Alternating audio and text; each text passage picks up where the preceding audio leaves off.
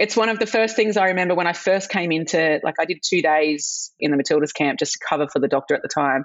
I walked into the meal room and I was like mind blown by the buffet. Like you said, do people sort of get starstruck by the players? I was starstruck by the buffet. So like we'll strap them for training, but then when we know the media is going to be there, we'll make them wear long pants, for instance, or we'll take the strapping off the meal. Like you absolutely cannot give anything away that will compromise the health or welfare of the player by the opposition knowing something about that player. Welcome to the Seize the Yay podcast. Busy and happy are not the same thing. We too rarely question what makes the heart sing. We work, then we rest, but rarely we play, and often don't realise there's more than one way. So, this is a platform to hear and explore the stories of those who found lives they adore. The good, bad, and ugly, the best and worst day. We'll bear all the facets of seizing your yay. I'm Sarah Davidson, or Spoonful of Sarah, a lawyer turned entrepreneur who swapped the suits and heels to co found Matcha Maiden and Matcha Milk Bar. Seize the Yay is a series of conversations on finding a life you love and exploring the self doubt, challenge, joy, and fulfillment along the way. Hello, lovely neighborhood. I hope you're having a wonderful week and, of course, are seizing your yay. I believe most of us listening probably had a long weekend of some form over the weekend. So I hope you all enjoyed the wonderful time off and made some time to play yay. We are so lucky to have Dr. Brandi Cole back on the show this week after her incredible episode last week. So this is the follow on from that, or part two, or chapter two, or whatever you want to call it.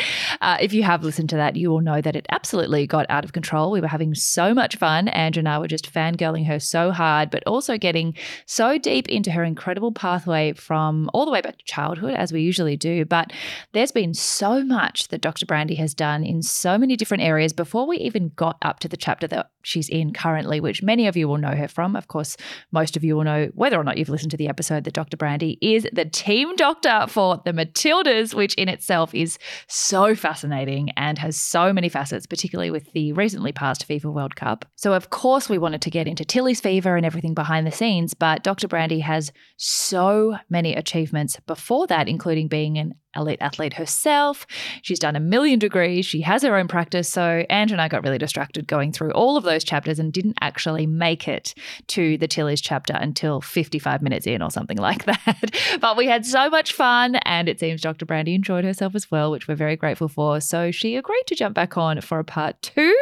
And this segment of the interview will focus on the behind the scenes of pretty much being the glue that holds the Matildas together. So another wonderfully enjoyable, completely fascinating episode. We learned so much, like so many interesting things about what life was like, not only in the FIFA World Cup, but in the Olympic Village, and also just how intense the job of the support staff is. And I'm sure you guys will hear, we're just as obsessed with Dr. Brandi as we were last time. I hope you will enjoy and love her as much as we have. Maybe we'll get her back for part three. She's got a lot coming up. So I hope you guys enjoy this one as much as we did. Dr. Brandi, welcome back. Thank you. Feels like I never left. you can't get rid of us now.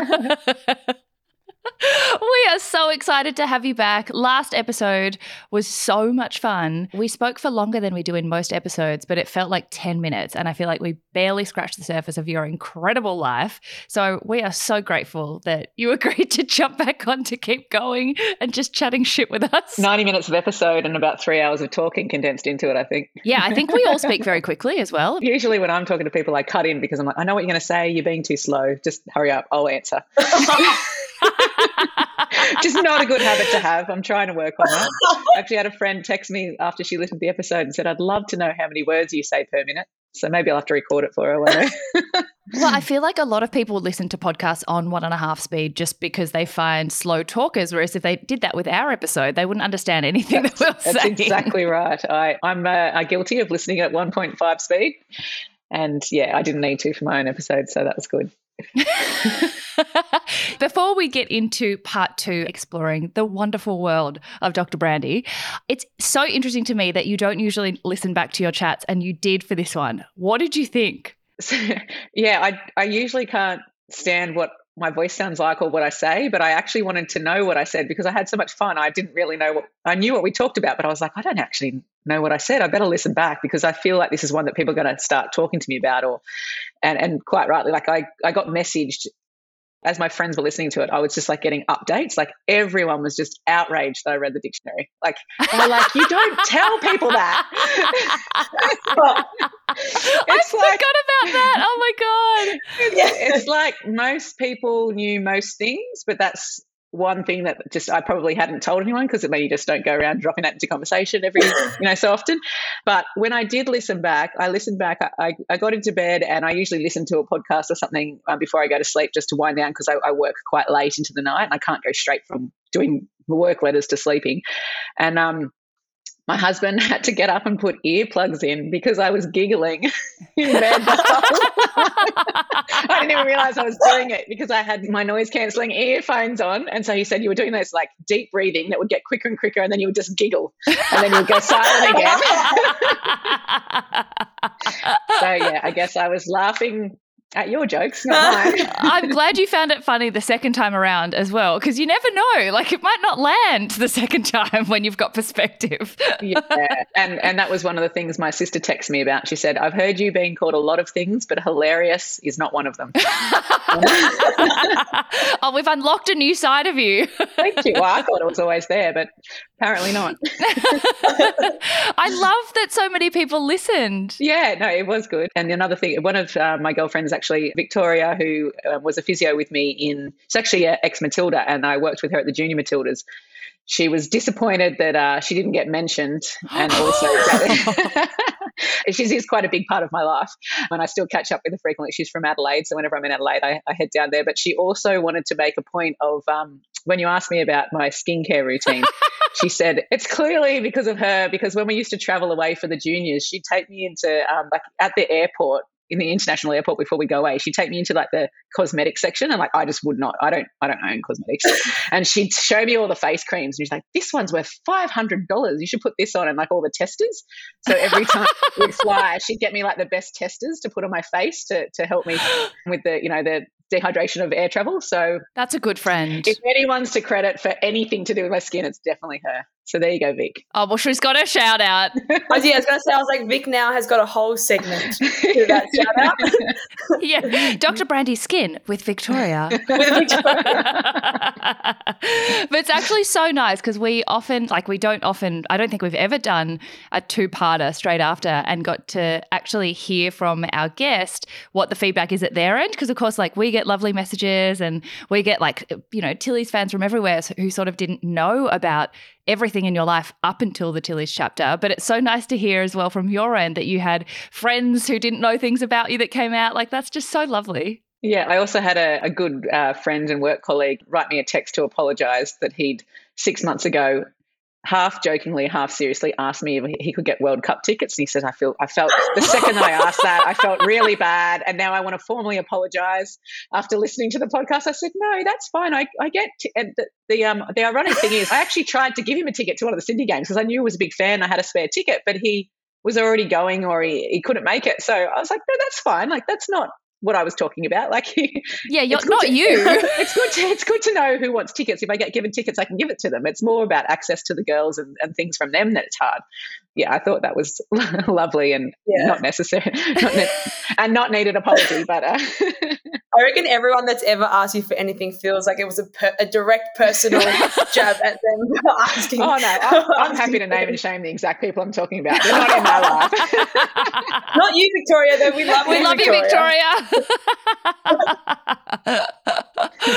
oh well, we are so lucky to have you back because for anyone who hasn't caught up on the first episode, this is definitely sequential. So go back and listen to our most recent episode because that follows Dr. Brandi's entire pathway, pretty much from school all the way through uni and lots of twists and turns and, and amazing, amazing chapters that were so incredible and diverse that we didn't even really get to the Tillies until the end of the episode. So this is the Tillies time for us to dive into what it's been like as the Matildas team doctor. And we had some, we've got lots of questions submitted here for you. And I'm sure we also have plenty of our own to throw in. So, Ange, do you want to kick off? Well, we, my, our first thing actually was that we don't even know what a day to day for you would ever even look like. I think I don't know if you've ever had to talk about it in anywhere in the past, but we Sarah and I were both like, what do they eat? Yeah, like how do they sleep? like we forget that you're just a human, like you're a human being that eats like does things. But we're like, what does it even like we couldn't even to start to I think with the girls it's probably a bit easier to figure out what they do from a they go to training, like they eat together as a group and there's a lot of videos around that. You see it, it's you know, on all their socials. But then the rest of the team, we're like, like what do they do? Like where do you go? Like yeah we don't eat. Yeah, yeah. or sleep or do anything. No. Stop. All the funding goes to the players. I mean that's not far from it but no just kidding.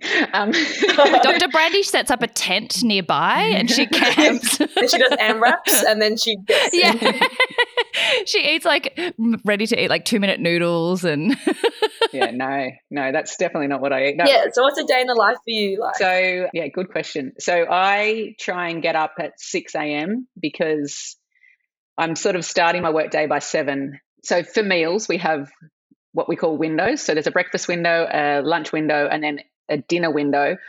Usually dinners are fixed time, so you have to be there at 7 p.m., for instance. But we tried to make it a little bit more relaxed in the World Cup because being in camp for 10 weeks, you sort of feel a little bit institutionalized anyway. So it was a, it was a little bit um, there was certain days that you had to be there on time and then other days that it was also a window. So what I mean by window is breakfast is available from 7:30 until 9. And so we travel with our own chef, Vinny, one of my closest friends, one of the best humans in the world. So he and then at the at the major tournaments we have a second chef with us. So they we still wherever we're staying, they like the hotel staff are doing majority of the cooking, but they're overseeing the menu well in advance with our dietitian and then they're managing the actual food and like honestly I live my best food life in camp. Like that is one of the highlights of my job. I also eat for the whole of Australia in camp. I have very strict rules at the buffet. Like oh, it's a buffet. Like to the point where I cannot ever go to a buffet in the rest of the world ever because it just does not live up to the standard of the Matildas buffet.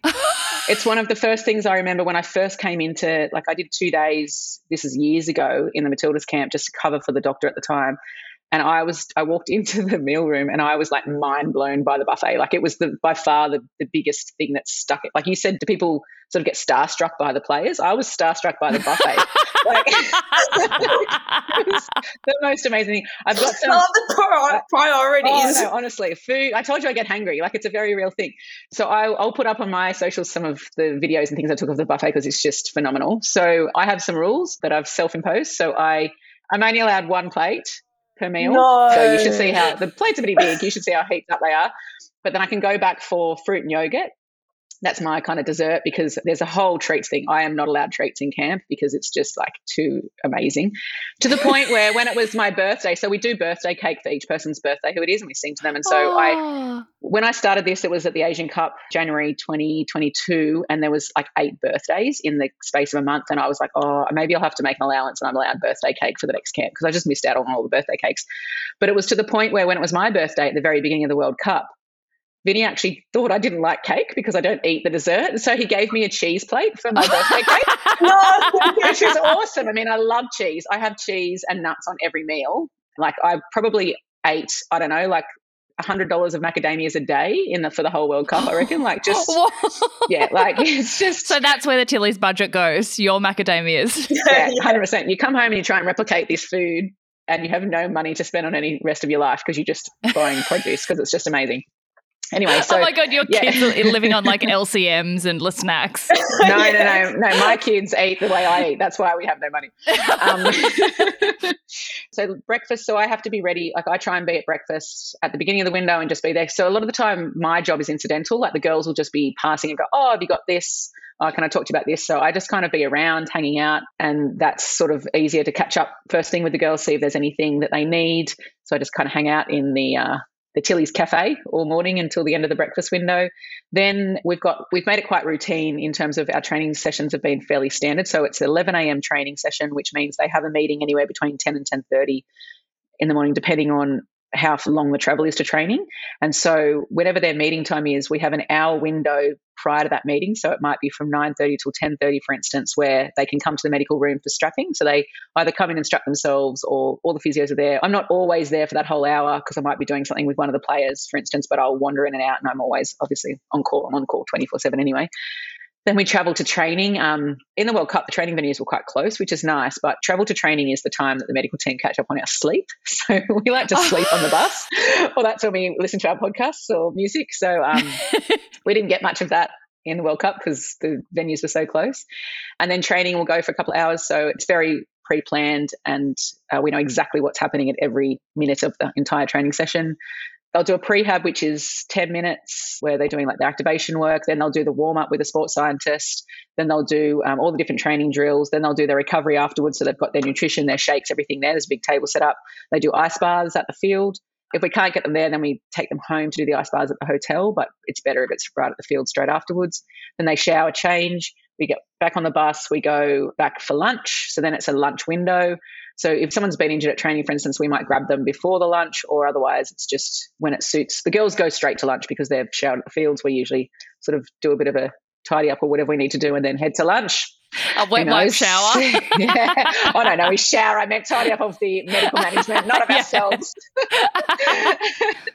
and then the afternoon, so the head physio, um, Jackie, will send out a message while we're on the bus traveling back, usually that says who wants massage, who wants treatment, and then she'll do this like matrix of times for who's booked in for what, which then usually goes all afternoon. Sometimes the afternoon they might have gym. So on match day minus two and match day minus four, they'll have a gym session in the afternoon. Sometimes that's back to back at the field if the gym's at the field. Sometimes it's after lunch. Whoa. So when we're in camp, we don't know the date or the day. We just refer to everything as coming up to the next match. So we just say, oh, it's match day minus five, it's match day minus four. Whoa. Then it becomes match day minus one, match day, and then match day plus one, match That's day plus so two. cool. So in the World Cup, you, kind of have the pluses and then they turn into the minuses again. So you might have a plus three and then a minus three. But in the Olympics, it's literally like a game two days, a game two days. So our match day plus one is our match day minus two on the same day. So it's kind of like, it's just shockers because you've got to do like the recovery plus the prep all on the same day and so then sometimes, like if we're lucky, we were lucky enough to have three physios at the World Cup. So the treatment would finish at sort of more reasonable time. So we could often then have all our meetings pre dinner or around dinner, which is Mhm. ideal because then we get a little bit of time to sort of plan after dinner. But if there's only two treating physios, we often they treat quite late and then we have to have a meeting. So every evening, the whole medical team get together for a meeting. So that time is determined by the last player being treated. So then we'll, there'll be a group message that goes out, uh, medical meeting at say 8 p.m. And so then we discuss every player from top to bottom in alphabetical order. So we always start with Macca. Uh, it's, just, it's just a running joke that we'll all be chatting. We'll all be chatting away, and then someone will just be like, "So Macca," and then that means like, "Hurry up and start the meeting." Get to work.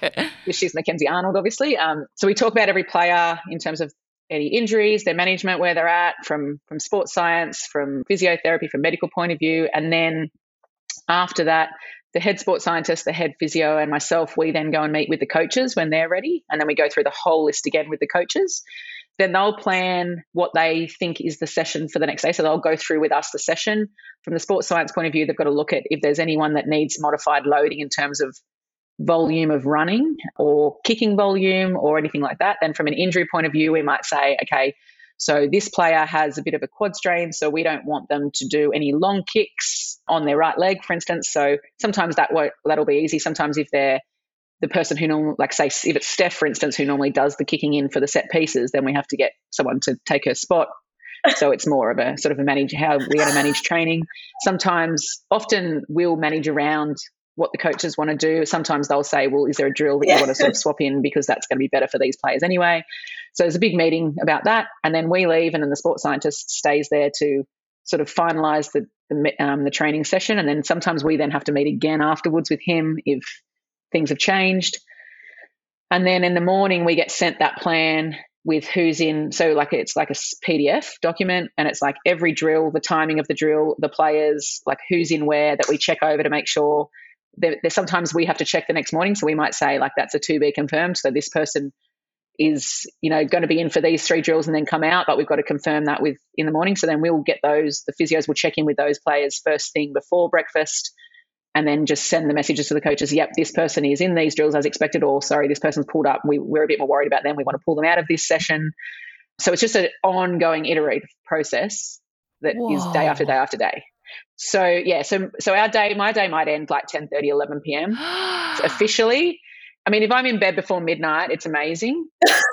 and you, yeah, and you've worked all day. So I mean, I, I guess in the World Cup, I was averaging midnight to 1 a.m. to go to bed um, and get up at six. But after the games, so that penalty shootout game that started at 5 p.m. So that was it was lucky it was an early game. I think I finished work at 1 a.m.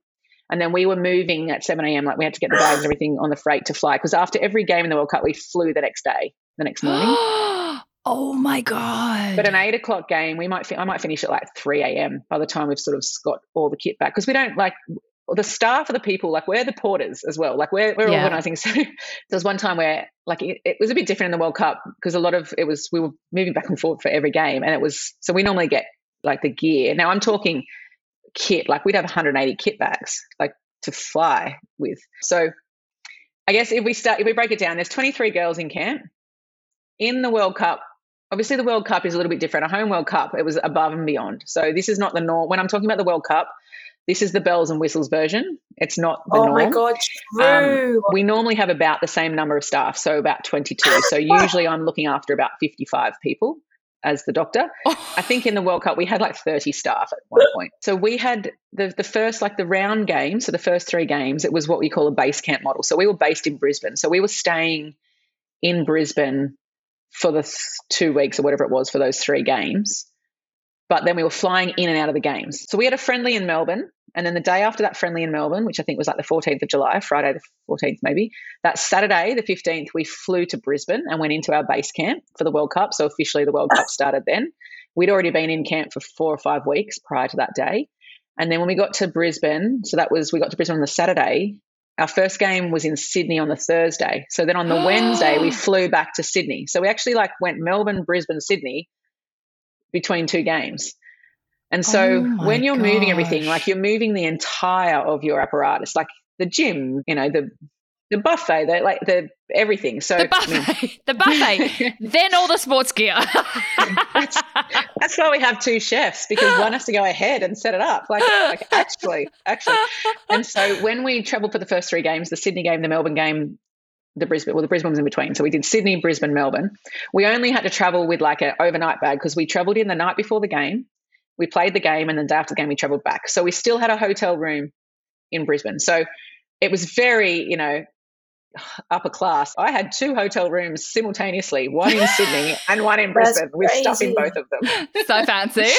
yeah, so fancy. That's where the budget goes, I guess. Yeah. so, so the Sydney game, the first Sydney game. So we trained in Brisbane in the morning and then we flew to Sydney. And then we had to go straight from the airport to do a familiarization session, it's called. That was part of a FIFA requirement because we were supposed to do the FIFA requirements were that you train the day before the match at a specific venue for FIFA that all the media would be at. But we wanted to train in the morning and then travel because it's much better for the girls to train than travel rather than traveling and then training. So we negotiated that we would go to the pitch and do a familiarization. So we would just walk around the pitch and then the media would be there. So we went straight from the airport to Homebush, which is in Western Sydney for those who aren't from Sydney. And then our hotel was in Double Bay, which is in Eastern Sydney. So we kind of went and did this big thing. And then the press conference was at uh, Homebush, and then that happened to be the day that Sam got injured. So then from there, I then had arranged to get an MRI for her. So then I took her to get the MRI before we got back to the hotel. So that's like a big day, and that's the day before the the match. Yeah. So then match day, I mean, it's my favorite day for so many reasons, obviously, because we're playing a game, but it's it's pretty relaxed in the morning. So match day is probably the one day that I have a bit of a, a time that I might have some spare time to myself because the girls are pretty self sufficient the day of the match. We've done everything that it like I mean, obviously I'm on call. They might need something if something comes up, if one of them wakes up sick, something like that. But they like to sort of do their own thing in the morning. So often I'll actually get out and go to a cafe with um, Jackie and I, the head physio. We like to sort of go to a cafe in the area that we're in just to kind of see the local area. Otherwise, you literally never see anything other than the hotel and, and the field. Get out of the institution for a moment. yeah, yeah. And then there's like a big build up to the game. So we have what we call an advanced crew. So they go ahead. So they might go like four or five hours earlier than us to set up everything. So they set up the change room. I mean, they just hang out there, I guess. They've got plenty of time, but they, they don't want to be late. So, so they, um, yeah, we're very lucky to, they've sort of set everything up so that by the time that we come in, the staff members that travel with the girls, which are basically the coaches um, and the physios and myself, because we're still sort of available for treatment all day um, then we kind of walk in and everything's done. And we just walk in and we we arrive 90 minutes before kickoff. And then we have like a very set routine and it's like to the minute. So FIFA are very strict with everything. It's I, I always used to find these things funny when I first started working in the sport. Like it might be like 703 is the start of the warm up and and like just very specific but now it's just normal to me. It's just that's just football. So at like a lot of our games were 8 p.m. at the World Cup. So I think that on average. So after the game, we'd sort of go through, make sure that there was no injuries to the players or sort of sort out if we need to do anything that evening. Like there's not a lot of things that you have to do that evening. Most of it can be done the next day, but often I'll organize scans and things at the back end of the day for the next day. So it's all prepared. Um, and then when we get back, we have a very, I mean, game day has about 400 meals because there's the breakfast, lunch, and dinner window, but then we have um, a pre match meal. So often we'll do lunch and then pre match meal, which is three or four, I should know this. I think it's four hours before kickoff is when the girls have their last meal. So sometimes that kind of merges into lunch. If it's like the five o'clock game was a bit tricky. With the eight o'clock game, it was quite easy because it was just more basically like a lunch and then an afternoon tea. And their pre match meal is pretty much like a breakfast and an afternoon tea put in together. So that's what things are served at that particular meal. Um, so a lot of them will have like cereals. There's a live spaghetti bolognese station. so they that, that's what the girls eat. So basically, they have live pasta station every yes. lunch and dinner, and they'll line up and they'll get their pasta cooked for them like to oh order kind of thing. God. So that's why we need training chefs as well. Amazing. Oh. That was one of my questions was like, what do you eat? And I, am too nervous before like local games that I play yeah. with literally Andrew and Nick in the backyard. I'm like, oh, I can't eat like I've got a game. yeah. Spaghetti bolognese is a big like Tilly's thing. So they all uh, like I think majority of the girls have that's the meal they have the night before the game. There's always spaghetti bolognese. You'd think it would be hard to get variety of meals for 10 weeks, but like honestly, it's just the best variety. The common theme of the highlight of this role is the food. you tell the passion yeah. in my voice when I talk about the food. yeah. and then the chefs move all the gear ahead of time before the girls. like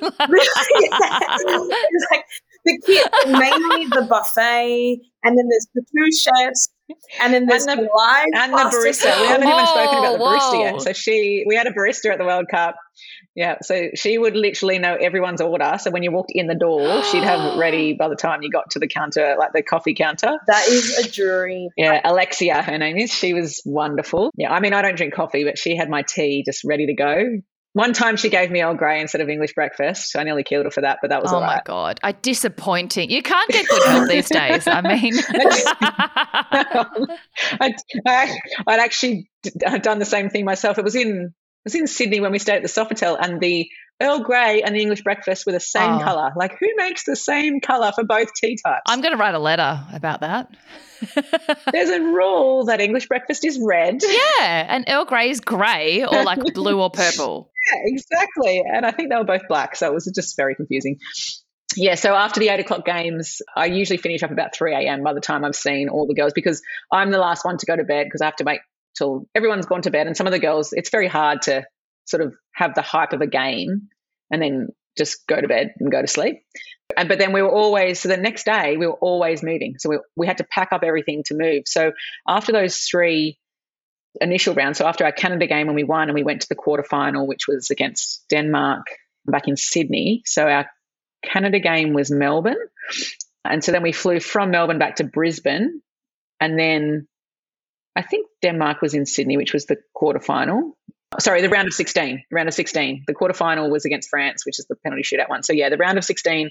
So, we went from Melbourne to Brisbane and stayed a few days and trained in Brisbane. And then we had to move to Sydney for the for the round of 16 game. But that was, we had to pack up the whole of the base camp for that move. So, from that point on, so from the round of 16 to the quarterfinal, the semi final, and the final, it changed and it wasn't a base camp model. It was you move and follow your game. So we literally, the whole entourage had to go Sydney, Brisbane, Oh Sydney, Brisbane four times. So I think I did like 17 flights in the World Cup. I think I counted up.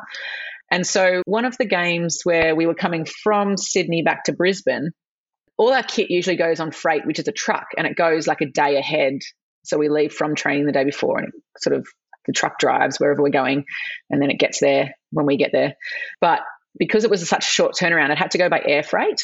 And so when we arrived back in Brisbane, Risky. yeah, before the quarterfinal game, so before the France game, we arrived back and they said, "Oh, the freight's not here yet." It actually the plane that was meant to come on, I don't know, had engineering problems or something. So they had to fly all our gear in seven different oh planes, my god.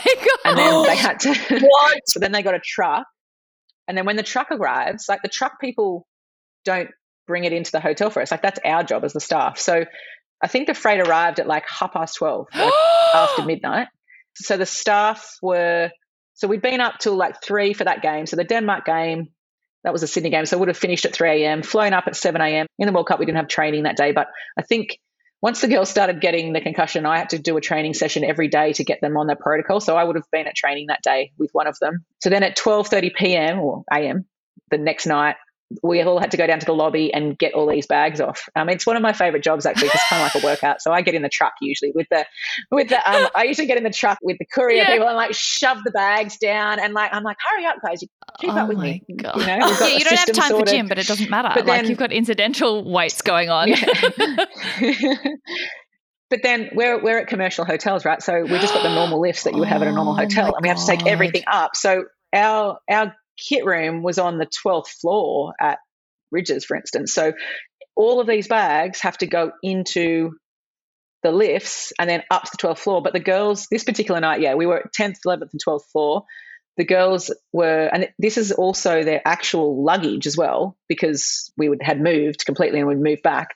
So the girls were all asleep, and so we had to like move it quietly to their oh. doors. So you know, the girls travel with oh, at least two, maybe three suitcases each. So we're talking like sixty-six bags just for the girls, and then you know the staff bags, and then all of like it's like a full-on removalist truck that you're loading and unloading every time we move around. The logistics of this is Oh my crazy. god, those are the things that forget that needs to happen in the in the back end of this. Yeah, exactly. We've got it down pat now, but it was like, and everyone's helping, like the you know the photographers, the, the videographer, the all the medical teams. Sometimes some of the coaches, usually the goalkeeper coach, he's an absolute legend. He's just always there. Our assistant video analyst Shana, she's just always there as well.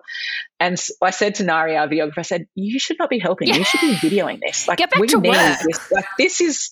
We need the behind the, the content. no no matter about behind the scenes with the girls. Like where's the behind the scenes with the staff? We found that so interesting. Like that's why we were like, we have so many questions. Like there's the documentary, you can find out so much about behind the scenes of the girls' lives and what they eat and what how they sleep. And like it's so interesting to see that there's a whole team of like 30, 22 to 30 people who are moving at the same time with all the stuff, supporting the girls. And even the fact that for you, when you're in camp mode, like your breaks, which are meal breaks, are actually when the girls are going to come and consult with you. So that's your downtime is actually a work session. So there's just no downtime. It's like, Oh, no, yeah. you're just. There's no downtime, but um, it's still a less hectic life than my normal life outside of camp. So I'm always quoted to say, in my real life, blah, blah, blah. Like, that's not the real life.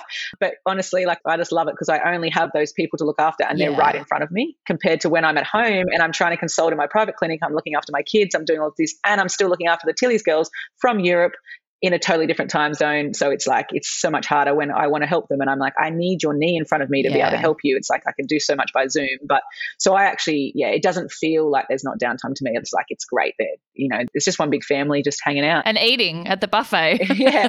In the, in the meal rooms, there's like staff tables, player tables.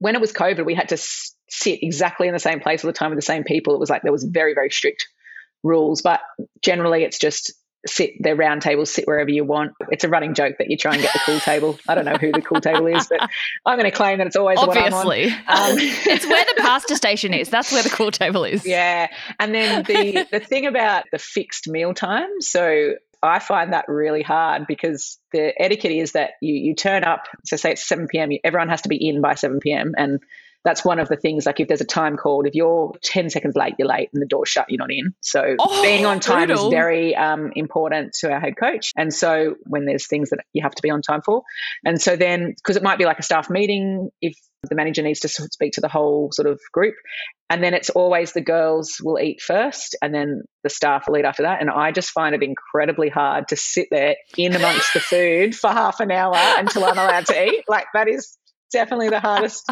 half hour of my life every oh day. Oh my god! camp. So the highs and the lows are all food related, basically. I know. I was just going to say. So really, it's still about food. But one thing I'd love to know, given how structured the camp model is time wise, and that you're all kind of operating as this well oiled machine for the ultimate performance of the girls, one thing I've read a lot about and I, that we've been thinking about so much is unfortunately for women, we have to deal with a cycle. Like it's a biological fact of life that if you're not an elite athlete, probably doesn't actually affect your life that much. But if you are, like the timing of that, and then the fact that the girls end up syncing, but then that you're also managing their hormone levels and energy levels and fatigue and symptoms and stuff while you're all living together and also trying to be, you know, perform as elite athletes at the same time.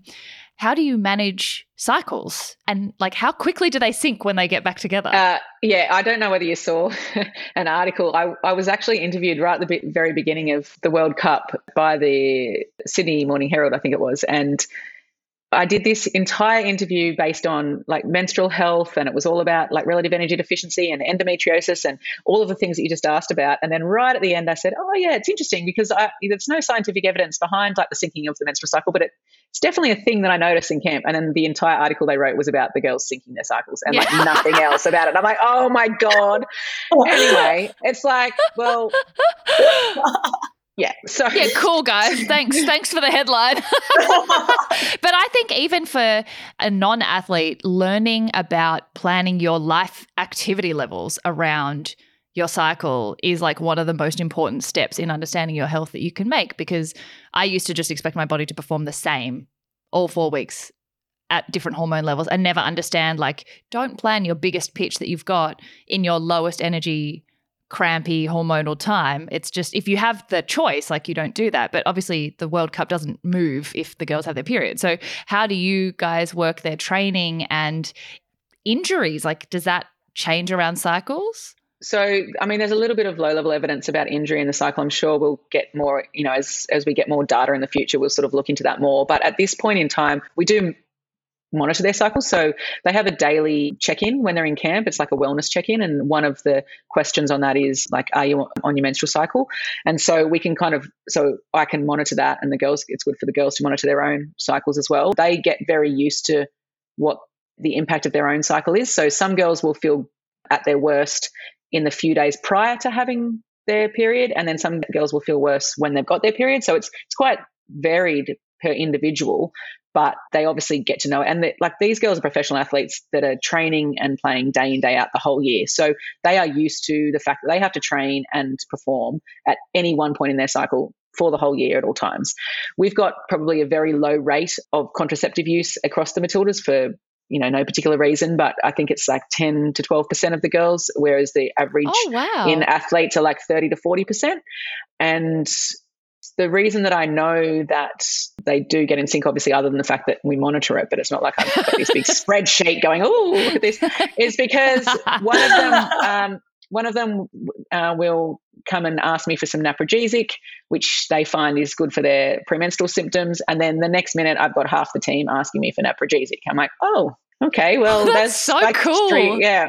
So that's that's more how I know it's like when they need more sort of medical assistance in terms of symptom management. Um, and yeah, it was interesting in the World Cup that because it was such a long camp, we had like two or three cycles within that time frame. I was like, what again? Yeah. But I was like, Yeah. oh, it's been four weeks. Okay, like and Yeah. so I'm I'm sure when I put in my medical, like I, I put in an order. Usually, I put in. I, I've got a medical kit, which is basically like I take a little mini hospital in a big suitcase. So normally, I would make sure it's stocked before I go, and then I would just restock at the end of a window. But I had to restock it like two or three times through the World Cup because it was such a long thing.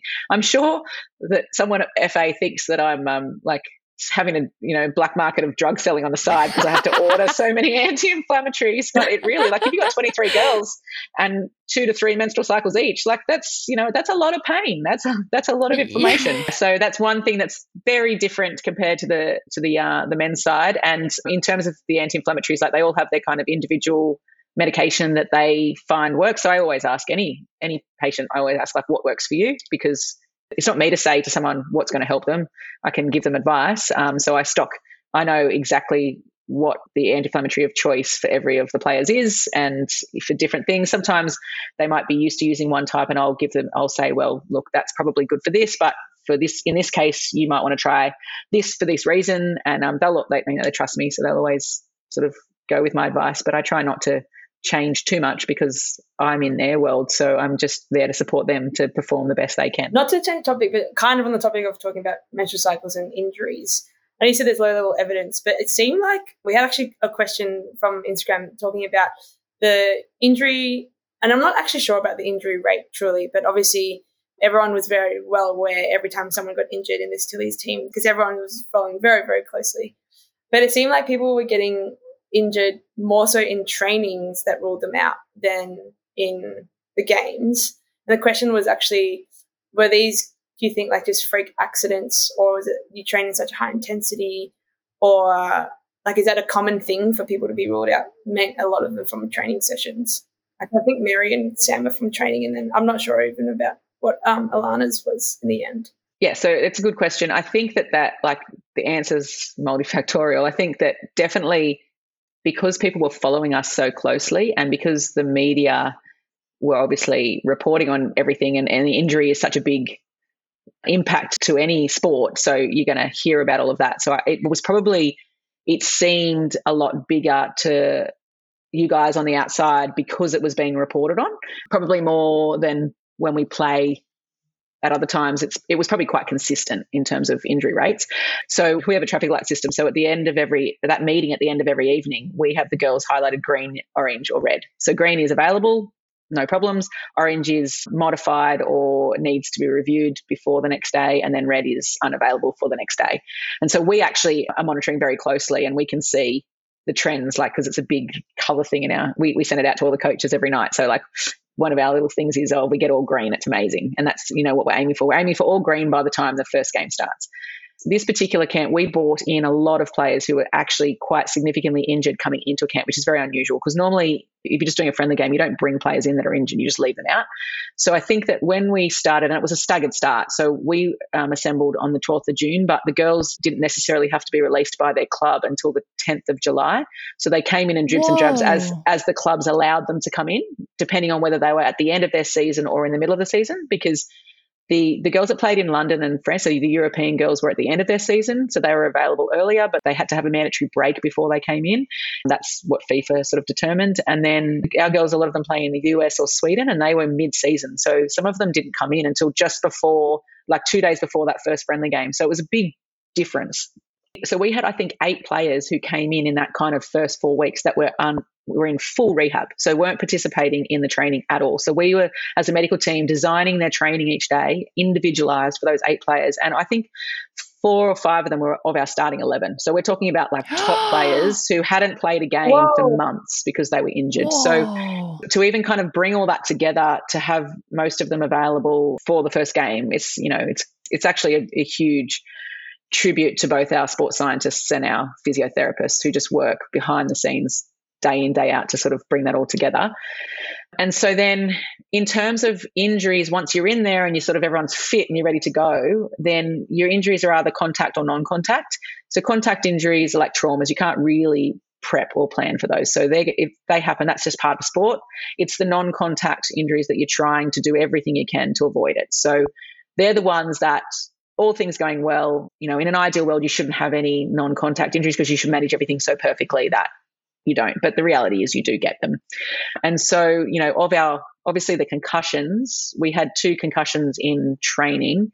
So the first two were Mary and Aivi. They were both just contact concussions. So it's just unavoidable that I mean, it was they were both with the ball, so it's oh. it's actually interesting because I don't know. Like the balls have a very specific psi that they're pumped up to, but these balls were a different brand to balls that we normally use in games. I don't know whether that was anything like if the ball was harder, like the actual make of the ball. I mean, I it's just very unusual that we had so many concussions based on heading the ball that we or, or being or being hit in the head with the ball that we haven't had in the past. And then obviously Sam's injury was a calf injury, so that was a, a non-contact injury that you know was just something that happened. There was no sort of preemptive sort of moment to that. It's just an acute injury that happened. But other than that, so Charli's happened in the game, her concussion. Alanna's probably happened in that game, but we weren't sure. It wasn't evident until afterwards. Wasn't about her concussion. She kind of had a, like sort of a bit of a delay of onset symptoms, or a bit of yeah, it was kind of a tricky one to diagnose. But I can't really think of any other sort of big injuries that resulted in people being ruled out of games. There was a few that we were managing soft tissue things throughout, so we we might not have trained them so that they could play. So the idea is if someone's pulled up sore, you don't put them back into training and really make that injury worse. So that's the fine line between doing enough and then not doing too much. So obviously people will say, well, just don't train them. But not training someone and then underloading them into a game is a big risk as well. So balancing the risk of overloading and causing a worse injury or underloading and causing a worse injury. It's something that we debate about every evening about it. Uh, I know that our coach is quite, he's so respectful of our medical team. I mean, you've probably heard him talk in the media, like it's very genuine that he trusts us fully and will do, you know, whatever we advise. But sometimes he was worried that we were making, like, he didn't want the girls to train in a certain training session as much as we were trying to get them to train because he was just worried about them getting injured. But it's like, well, you, we're worried about next week if you don't do this this week, sort of thing. So it's just that balance. And I guess on the field, you probably don't see the little injuries because we just sub the player and you just think it's a sub. So we got a lot of corks in those games, like like a lot, like just I mean it's the same girls that often get them. They're just the you know the tenacious ones on the field, but so sometimes it's it's quite evident when they cool down the next day. Like they might have to miss two or three training sessions to recover from that that's an injury that's sustained in the game, but we just don't make a deal about it. We don't sort of, you don't see it because they're back playing by the next game. So they're the ones that you don't really notice. There's no press release about it or anything. Yeah. yeah. we try, try and keep some things under wraps so everyone will know who to run at. And if they go, oh, that girl got a cork in her quad last game, we're just going to aim at her quad. So yeah. things like that. So like we'll strap them for training, but then when we know the media's going to be there, we'll make them wear long pants, for instance, or we'll take the strapping off. And be like, because you don't want to give, you, you like you absolutely cannot give anything away that will compromise the health or welfare of the player by the uh, opposition knowing something about that player. Wow, I always just like in my brain, I'm just like I'm. I feel like personally, I'm I'd say I'm a fair player to never want to hurt someone more as a, as a means of like exploiting their injury or something. But obviously, this is like elite professional, most important cup of the year, so they'll do whatever they can. And then in my brain, also sometimes I watch and I'm like, what is this? Is this a pretend medical timeout that's happening on the field? That's all strategy, or are they really sore in the leg. Well, it's actually the opposite, where most of the time the girls won't go down and let us come on the field, and we're like, just let us come on. No, not not the Tillies, like other. I yeah, think in, yeah. I think in the sport there's definitely you know tactical injuries, but for us, mainly the reason they try and get on with it to not for us not to come on the field is because if we come on the field when the play restarts, they have to go off the field. And so then we're playing short, and you're not allowed back on the field until the ref lets you back on. So they try like super, super hard to not have. That's why if you watch closely, you'll often see a game where Jackie and I will stand up and walk to the sideline and we're just standing there ready to go on. But then they're trying not to call us on and they're like, okay, I can recover myself. I can do this. And then they'll, they'll um, play on. And, but sometimes I say to them, like, you really should have called us on for that one. Like you, you probably needed a bit of help or a bit of assessment. But they're, I mean, our girls, our Tillies girls are very, very tough. So yeah, they're awesome. Well, I realize somehow we have suddenly already talked for an hour again. just like this time just goes so quickly. We have so much fun with you. But one of the things that we wanted to ask, just in terms of like, the things that you learn about people only when you get to travel with them or live with them. Like, are there any Rafael Nadal style superstition rituals that people do before they go in the field? Are you guys superstitious about anything? Like, do you do rituals before? Are there dates and times? Or, like, what are some of the, co- or, or do you all have to travel with like peanut butter in a jar? Like, what are the things about the team, including you guys, that only people who are in the team would know that are like just quirks about you guys? I mean, the girls are very superstitious, like very, very. So Ooh. Macca didn't like the pink goalkeeper uniform. So the goalkeepers have three uniforms: black, purple, and pink. So that like that was their World Cup kit, and she had played in the pink. I think when we lost to Scotland in the lead up, and so she didn't like her performance. So then she just attributed to the pink kit, and then she played in the pink when we lost to Nigeria. I think. Hopefully that I've got that correct. I think that was the game we played in the other kit too, like the blue kit, not the, the yellow kit. And like I'm not superstitious at all, but I get so worried about because it's such a mindset thing. So then for every game, so we get told like as you get towards the game, there's a like a match commissioner meeting, and they tell you like this is the kit you're playing in, and this is the kit the goalkeeper's playing in. So it's not in our control. So like FIFA tell you. Oh, no choice. Yeah, so every game I was like, oh my God, like I was trying to find out from the manager as soon as possible whether it was going to be the pink kit for Macca because I just really needed to prep her. Don't be pink. Don't be Because pink. if it was, I needed to prep. I was actually, I was dead set going to make her train in it one day if she was going to have to play in it. Because like they have a training kit, but I was just getting very worried about this. And like luckily she wore the black for the rest of the tournament and played like an absolute superstar. And I know she would have played well in the peak as well. But yeah, so that was one thing. Whoa, that's so fascinating. a lot of them have like lucky undies, lucky sports bra. I mean, Sam, Sam has. Uh, I I don't think she's got it anymore. I think I think she's moved on. But at the Olympics, Sam had a lucky sports bra. It was like the oldest thing I've ever seen, and it was like she had to wear it for every game. And the laundry at the Olympics, it was like this big because you're in the we were in the village, so it was like the whole of the village having their laundry, and it's in COVID, right? So, so literally you'd have to line up for an hour to submit your laundry, and then you'd get it back at a certain time in the evening. And this lucky sports bra went missing.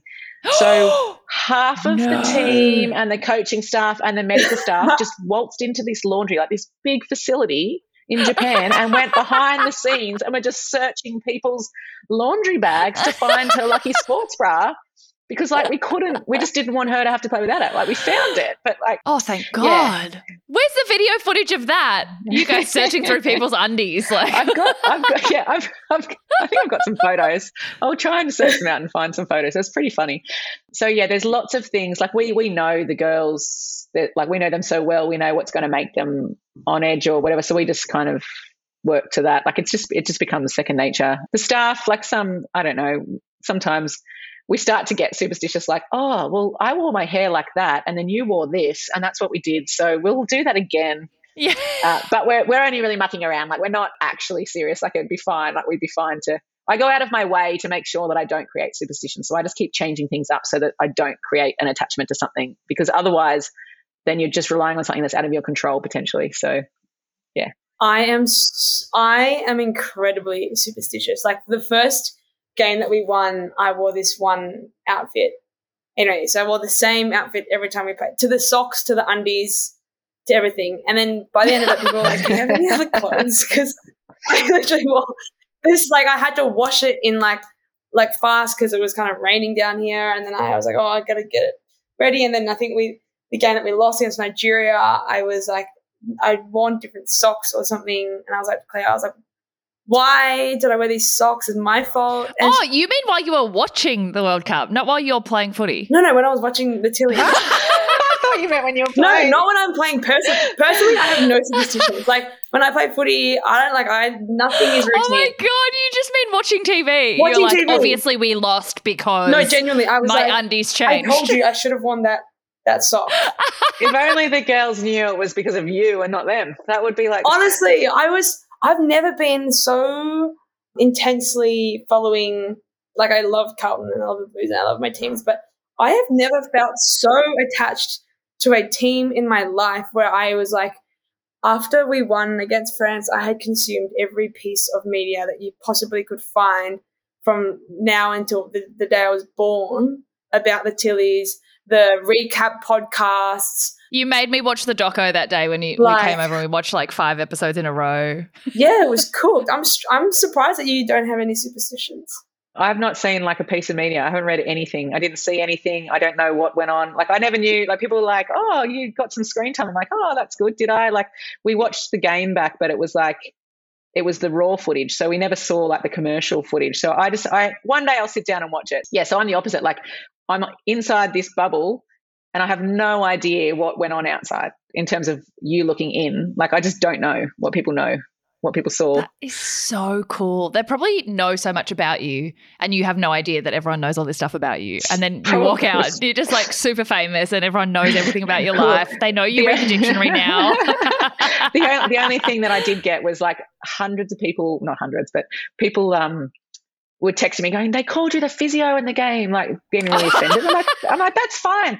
And then the next game, they're like, they still called you the physio to the point where I went to our media manager and I said, look, I've got some friends that are watching on like the coverage and they're getting very upset that they are calling me the physio and not the doctor. Like, can you just talk to the commentators and let them know that I'm the one with the ribbons in my hair, I'm the doctor, and Jackie is the physio and she's the other one on the field. And because we look quite similar, like over the years going on the field, people make a joke and say like we're sisters and we're running on the field. And so, um, some of her friends apparently called her up and said, "So do you guys just like scissor paper rock who does what on the field when you run on?" Because like sometimes like it's Brandi doing it, and sometimes it's you doing it, and looks interchangeable. Like you know. Yeah. and then there was one point that my daughter rang me sometimes through. Well, I rang her and she, she said like, "Oh, can you come home for the day?" And I was like, "Oh no, like I've got to." You know, I'm still working with Matildas, and she's like, "Why can't Jackie do it?" Like Jackie, Jackie can take over, can't she? So. oh, that's so cute. yeah, what were they like watching you on TV? Well, they um like she's a bit older now. She's five and a half, but um like throughout the last like because of COVID, especially when I was traveling, I, I, would go away for a long period of time and then I'd be two weeks in quarantine. So I wouldn't see them for a long time. And so they would watch me on the TV. And that was like a nice thing. And they, they have a game called Spotto Brandi where like my whole family play where they try and catch Spotto me in the background. and then they send me screenshots of the TV. So literally like all my friends catch on now. So I'll be in a game overseas and then my watch will just be going off with photos of screenshots of TVs of that I've been on. But, but anyway, and so um, my daughter's at school now, but a few years ago, she went to kindy and that was like, what do you want to do when you grow up? And she said, oh, I want to work on the TV like my mum. and so like she thought my job was on the TV on because the TV. that's all she got to see me at work. Like she now understands. She's a massive Tillies fan. She knows I'm a sports doctor. And then when she left kindy and they sort of did that kindy graduation before she started school, she said that she wanted to be a sports doctor and that she was going to um, take over as the Matilda's doctor after me. And she oh. said, she said, Mum, so can you just stay there till I'm ready to have the job? And I said, Oh, absolutely not. No, like you're, you're not even six yet. And then she said, Oh, and I might work in your clinic as well, but I want to be the boss. So I'm going to be oh. the oh. boss when I went. I was like, Of course you are. Love that. Good on her. What an so, ambitious little girl. Yeah. So she's got a whole life planned out. we had a lot of questions, but I feel like you've actually probably answered most of them. But we have one final question that came from Nick, who's Sarah's husband, and it's oh the most God, strange question. But I was like, I, I love I, strange questions. No, it's not even. It's barely a question. I think he was like, it's just a dad joke that's anyway, really bad. He said, the question was, if they danced, would they be called waltzing Matildas? That's part one. Yes or no? yes or no? Yes or they no? They do dance. Uh, no, because they don't waltz. Wait, but this is part two of the question. Or if they waltzed to that song, would they be Matilda's waltzing, waltzing Matilda? He's so lame. so our um, our dancing song is is it the Nikki Webster song? No, so that's the pre the pre song. The song like the celebratory song is "Freed from Desire." Oh, you know who chooses that? Well, it just it was played over like at the end of every game, and so it just became the like the anthem that the girls would sort of they danced on the sideline. If you watch the there's footage on the um, I'm sure you'll be able to get some footage. It was the yeah the penalty shootout game, so the quarter final game, and so they played it over the loudspeaker and they did the dance. Like there's a dance. I'm oh, not well, do no, it. I think that you should do it. yeah, they do that. They yeah. do this weird and like, song. It's it's like that song, but it's the remix. Oh, the remix. For the oh, that might be it though. That sounds right. Hold on. Yeah. Yeah. and, and so then, um, so when we were leaving the game in Brisbane, because after the game, like after a win, it's all hype on the bus, obviously, and that's we do the team song on the bus, and so they put that song on, and we're like singing and dancing to it as we were leaving, and then they do the the team song for winning. So it's like a disco on the bus when we win a game. That's where all the singing and dancing and in the change room, like and for prehab.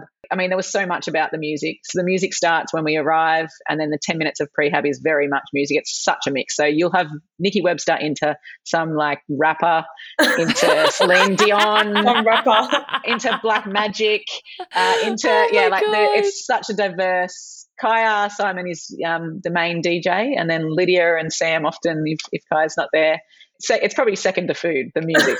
Yeah, I love that. You need to release the Tillies like Spotify playlist that everyone can download and just get in the zone. it's basically just Kyah Simon's Spotify playlist. Some of hers, are, some of hers are public. She's got a sing along one. If you guys lose, is it like a hello darkness, my old friend? Like, Yeah, it's pretty quiet. no one wants a bar of music and dancing. In COVID, when we were at the Asian Cup in India, we had to have two buses because you had to have like separation on the bus, and so the bus that I was on, like they were calling it the cool bus, and I think we must have had the, the music yeah, obviously not because I was on it. I was actually on the cool player bus, but I've got some some footage of them doing. I, I don't know what it is, like a some like sing along love song, but they all had their phones. You know how you put the torch on your phone and Yeah. you're waving along and singing. It was like. hey now, hey now. Yeah, yeah, like that. Uh, I'll dig that one up and put it back on the story too. It was like they're the moments that you remember more than the sport. Like those little behind the scene things. Yeah. Yeah, awesome. but not more than the food, of course. No, no second to the food. I've learnt so much about your relationship with food in this last hour. oh my gosh. Well, Dr. Brandi, thank you so much for jumping back on. That was so fascinating. And I'm so glad we got to have this second chat because we would have missed out on learning like what your days actually look like. That blew my mind. I just can't believe how intense camp time must be for you guys like working those incredible crazy hours but in such an exciting environment like are you spent when you get home Well, I, was this time. I, I've never been. I don't think in my life I've ever been so emotionally, physically, and mentally just broken. Like literally broken. I had a patient the other day. He came in because I went straight back to work. I actually had people booked in the day after did. the final, and I was like, oh my I god So I moved. I moved them around. Um, so I haven't actually had a break yet. Like tomorrow is the start of my holidays from the World Cup. Like I haven't had a holiday yet. I've recovered, but I I still am a little bit. You know, like I need a break. My patient said to me, "Oh, like you look a little bit more alive now. Like you're a bit dead behind the eyes." When I came in two weeks ago, I was like, "Yeah, well, that's how I felt too." a bit dead behind the Well- eyes I could still do my job. My brain, my work brain was working fine. My, my medical brain, it didn't, it didn't falter, but everything else, I was not capable of just making a simple life decision at all. Like my husband said to me, "Oh, um, we've been invited to this dinner in two weeks." I was like, "Oh, I don't know what I'm doing in ten minutes. Like I cannot answer a question about anything like that at the moment. But usually it's fine. Usually I'm, I come back refreshed because, as I said, my real life's stressful compared to my camp life. But we're going into we're going into camp in a month's time, four weeks time Yeah. to Perth. We've got three qualifier games for the Olympics. Yes. So um, I'll see if I can get some behind the scenes uh, freight and food footage for you. Please, we might even slide into the DM of if is it Nari that you said was the video. Nari, yeah. Yeah, we're gonna be like, Yeah. stop loading things. Dr. Brandi needs a workout today, so you just take the videos. yeah yeah Nari has a, one of those microphones that has like it's like a karaoke microphone and it alters your voice. And um, when the girls were concussed and I had to go do separate training sessions for them, I got to go on the advanced bus with the advanced crew. Nari's on the advanced crew, and so I got welcomed to the advanced crew with the with the microphone. And um, that was the day that Charli was doing her, um, Charlotte Grant was doing her concussion rehab, and she actually did a karaoke performance to a Miley Cyrus song for us as her like her welcome into the advanced group. That's my dream. That is my yeah, that would be my dream gift. I'm not on TikTok, but if you follow Charli on TikTok, they often do like singing, dancing TikToks Yeah. when we're in camp. I always walk into them, see them making them. I, I had a cameo in one when we were over in London. They were like, okay, you've got to do this. You've got to walk up in the background and do this. And I was like, okay.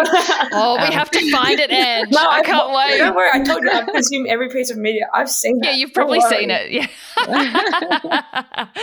oh well i hope you have the most amazing very very well deserved break over the next little while with the family With lots of exercise, remember? Lots of training. i was going to say lots, lots of of training, training, lots of eating, lots of swimming at the beach. I laughed so hard at your story the other day with the underwater weight running, and I was like, of course, of course, that's what you want to do.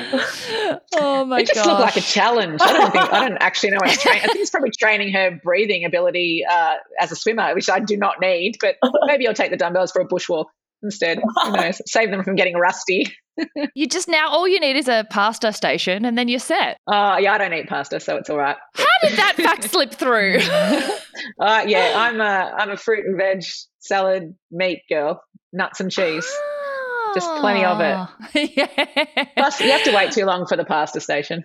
It's got a She long get- line. She's You go impatient. straight to the head. Yeah. Yeah. well, thank you so much for joining us twice now. And we'll be following along very closely in Perth.